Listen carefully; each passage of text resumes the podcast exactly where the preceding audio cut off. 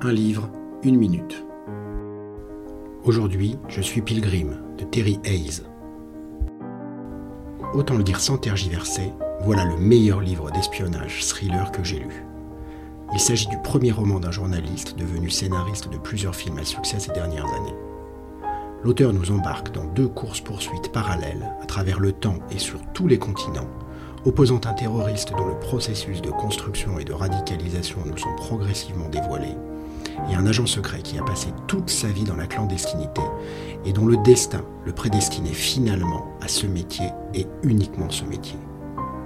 La psychologie des protagonistes et des personnages périphériques est extrêmement fouillée et le style employé renforce le caractère dramatique de l'histoire et son corollaire immédiat, l'impossibilité de lâcher le livre des mains.